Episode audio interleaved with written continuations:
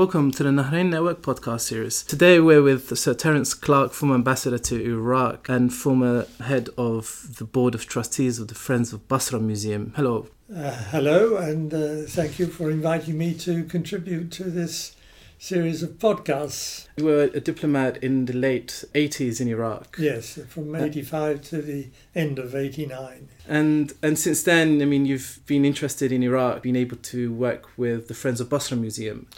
Yes, uh, well, before that, I helped to set up with the former Iraqi ambassador to the UK, Dr. Salah Sheikhli, a British Iraqi Friendship Society.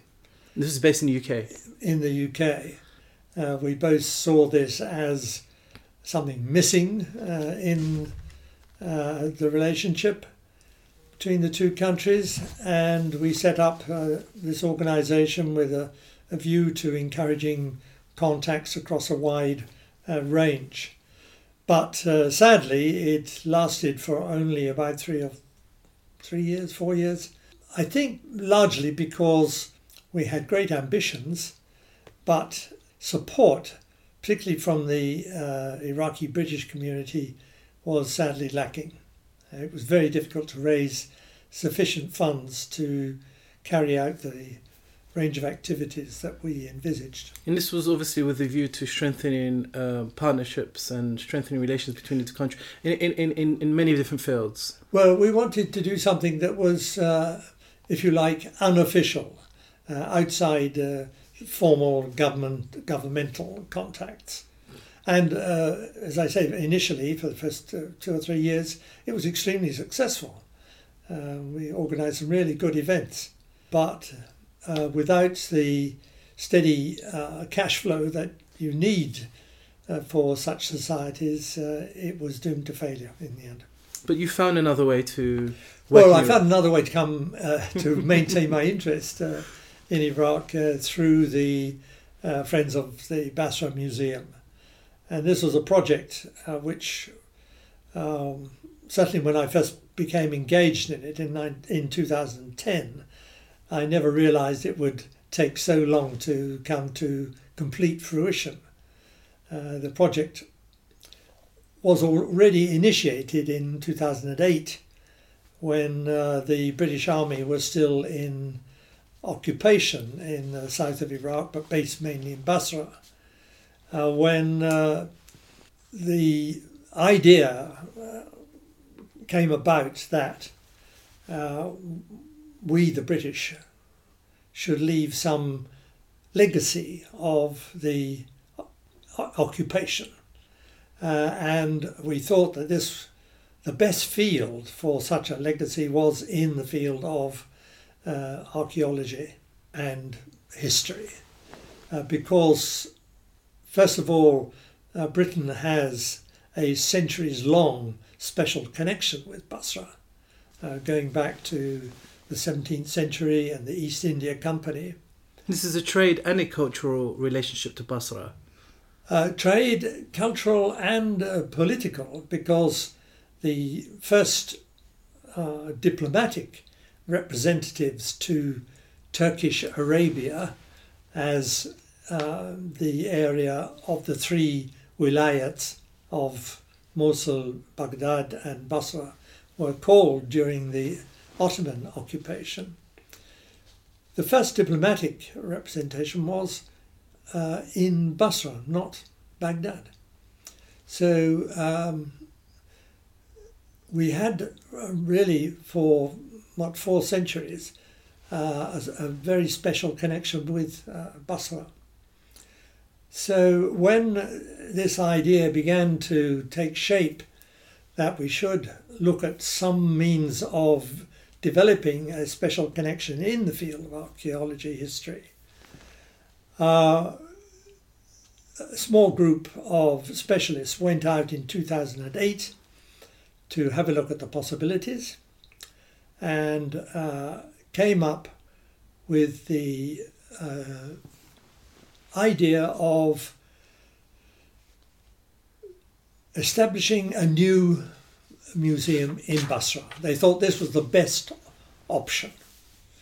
And uh, the British Army had already uh, established themselves in one of Saddam Hussein's former uh, palaces, the so called Lakeside Palace um, by the Shatt al Arab, where the army had had some accommodation and canteen facilities for a while. So um, the army knew of the possibilities of the building when they suggested that this might be a suitable building for a museum. There was an initial decision not to totally change the building and, and use it also to have it as a heritage site, given Yes. the fact that it had inscriptions from the time of Saddam. There were his uh, initials, Initials. in Arabic uh, calligraphy. Uh, Saad Ha Mm. appeared uh, carved in woodwork in a number of places uh, throughout the building. Uh, but um, no, it was not certainly in the back of our minds at the time uh, that um, we should try to preserve that aspect of uh, Mm. Iraq's heritage. No, we were looking rather to the longer term, far reaching indeed, back into the history of Iraq to establish a, a state of the art uh, museum presenting the narrative of southern Iraq's uh, history. This was a new building, but obviously Basra had previously a museum. Certainly, it had had. Uh, indeed, the Basra uh, Museum had been established in the former Greek uh, consulate uh, in uh, Basra in uh, an old uh, uh, type of building with uh, shanashil, you know. But it was in a part of the town which was no longer very secure for precious objects, and the building itself had suffered uh, from uh, depredation. So it was decided that the new museum should be in a new building in a different place. This idea, as I say, was developed in uh, Basra by the British Army. Some experts went out, confirmed uh, this as a suitable uh, site and a suitable project. This project was then put uh, to the British Museum as a possible backer and discussed further with the new um, British general who was going out to command the forces in southern Iraq. There was lots of enthusiasm. So we then put this um, project to the Basra authorities, where again, uh, certainly uh, from on the part of the then director of the Basra Museum, Kahtan al Abid, it was welcomed as uh, something to be uh, supported from the Iraqi side. This was to be a museum uh, covering the uh, history of um, ancient Iraq, but also including um, Basra heritage, uh, with objects to be supplied by the National Museum in Baghdad, and uh, some of those uh, objects would uh, were had been looted and recovered. And those So- objects were from Basra itself. I mean, some were yeah. f- from Basra, some from uh, other museums. It took a process of something like uh, well, almost 10 years to then go from the scoping visit, which I and uh, uh, John Curtis from the uh, then British Museum uh, we made to Basra. Uh, John Curtis, with his expert eye, saw it immediately. Sort of museum, the shape and design, layout of the museum lent itself to being a museum.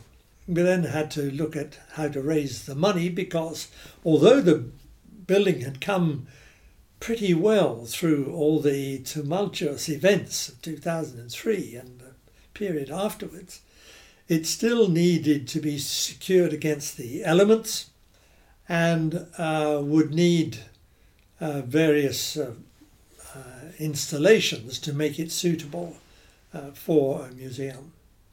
So we decided to form here a committee of people interested in Iraq and in this particular project. We then looked at how to raise the money. We decided to set up a charity.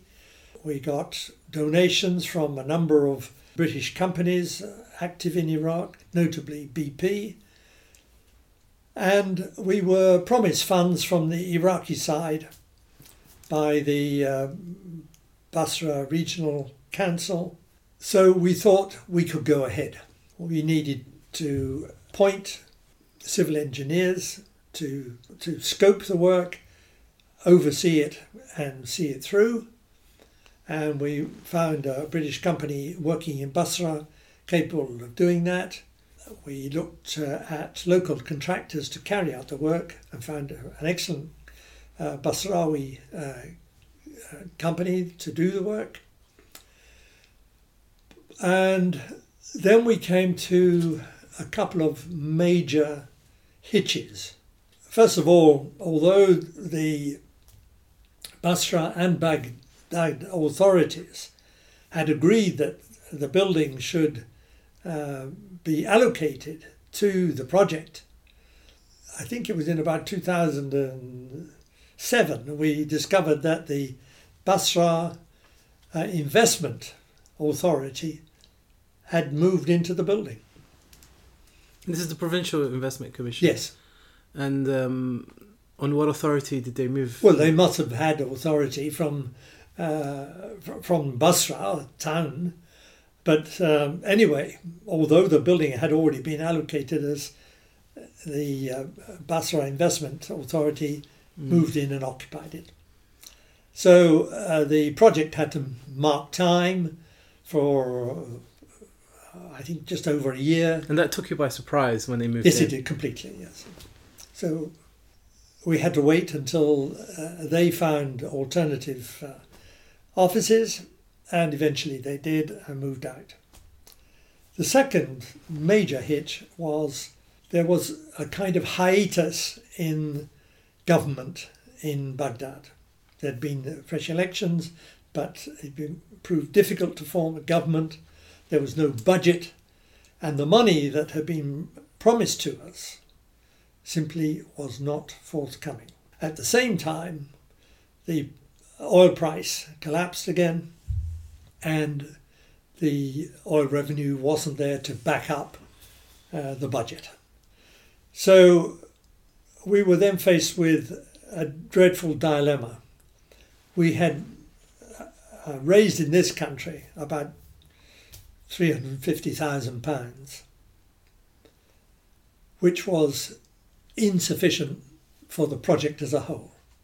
Should we drop the idea or should we uh, go ahead piecemeal? We put it to the uh, authorities in Baghdad and uh, Baghdad and Basra, and we agreed with them that we should secure the building against the elements, and uh, refurbish one gallery to be called the Basra Gallery to start with. Then, if further funds were forthcoming, we could proceed with the other three galleries and office accommodation and so on. So, on that basis, we began. As I said, we had civil engineers and a local contractor doing the work. We ordered uh, display cases uh, from actually from Germany. Slowly, slowly, it, it, it, took time, but everything takes time in Iraq, you know that. Uh, we slowly got to 2016 and we could see that it would be possible to open the first gallery with uh, an exhibition. It was a, an exhibition to cover uh, the history of, of Basra. And in uh, September 2016, that, that gallery was opened. We had something like 600 people present. I mean, it was a big event for Basra.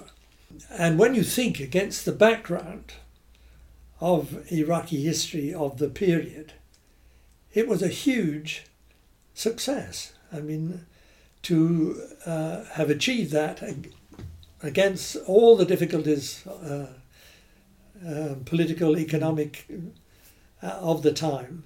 Around that time in 2016, the British government uh, decided to establish the Cultural Protection Fund with uh, a fund of some 13 million pounds and encouraged people in areas where conflicts had affected uh, the cultural uh, history of the countries uh, involved to bid for funds to uh, in that field of archaeology, history, culture. So we put in a bid, and we were one of, I think, of only seven successful applicants, uh, which gave us uh, enough funds to do the other three galleries. Now there are four galleries. There are now four galleries. Okay. And there was a, a generous anonymous donor that contributed enough money uh, for us to adapt one a room as an education centre. And this is a very important, I can't stress it too much, aspect of the new museum. The outreach uh, to involve people as much as possible from the locality and wider afield, of course, uh, in uh, the narrative of Iraq's history. I mean, we from the, the British side also wanted to uh, ensure that there was some tangible benefit from our presence in uh, southern Iraq. Mm. And that we were interested, we wanted to show our interest in the redevelopment of Iraq in the post uh, Saddam uh, era. I think on the Iraqi side, there was also a political imperative uh, because, sadly, I think, uh, for the last couple of decades, outside influences have been encouraging uh, the notion that the history of the area started with Islam. As we have seen th- uh, through the terrible damage which uh, Islamic State, so called, uh, wreaked on many aspects of Iraq's ancient heritage on the grounds that it was pre Islamic, uh, ungodly, and should be obliterated. I think there was a political imperative to show to particularly young uh, Iraqis who had grown up in this period that Iraq had a, a, long and ancient history of which to be proud. After we uh, obtained this tranche of money from the Cultural Protection Fund, uh, we were encouraged to put in another bid, uh, which we did, and we were successful. And with that money, we have established uh, a library. It's not quite finished, but will be finished shortly. Uh, it will be equipped with uh, many of books uh, from the former British School of Archaeology in Iraq, which was established by Gertrude Bell in the early 1920s. And this uh, library will, uh, with the Education Centre, perform the role of a, a kind of hub uh, for um, people to come and sit and study. Uh, a second part of this um, outreach is, of course, to train the people uh, to uh, to carry through this narrative.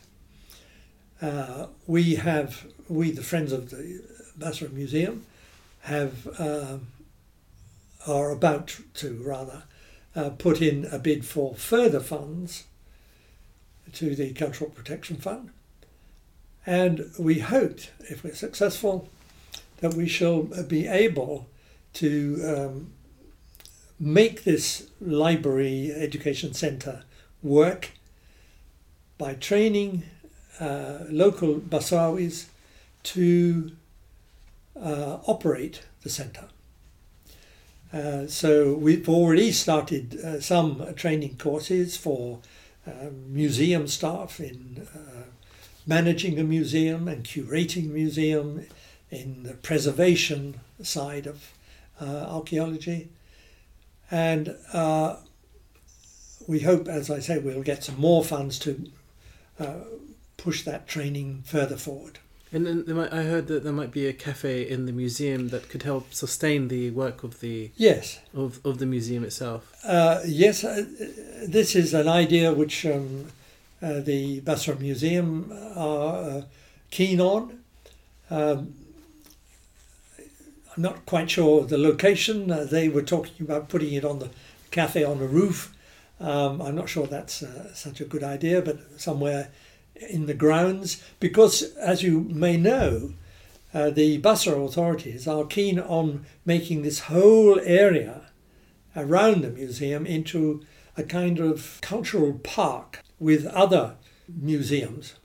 I wish you luck with your future work and engagement with the country, Iraq. Sir Terence Clark, this has been a pleasure speaking with you. Thank you for the invitation, and I shall certainly continue as a trustee of the Friends of the Basra Museum. Thank you very much.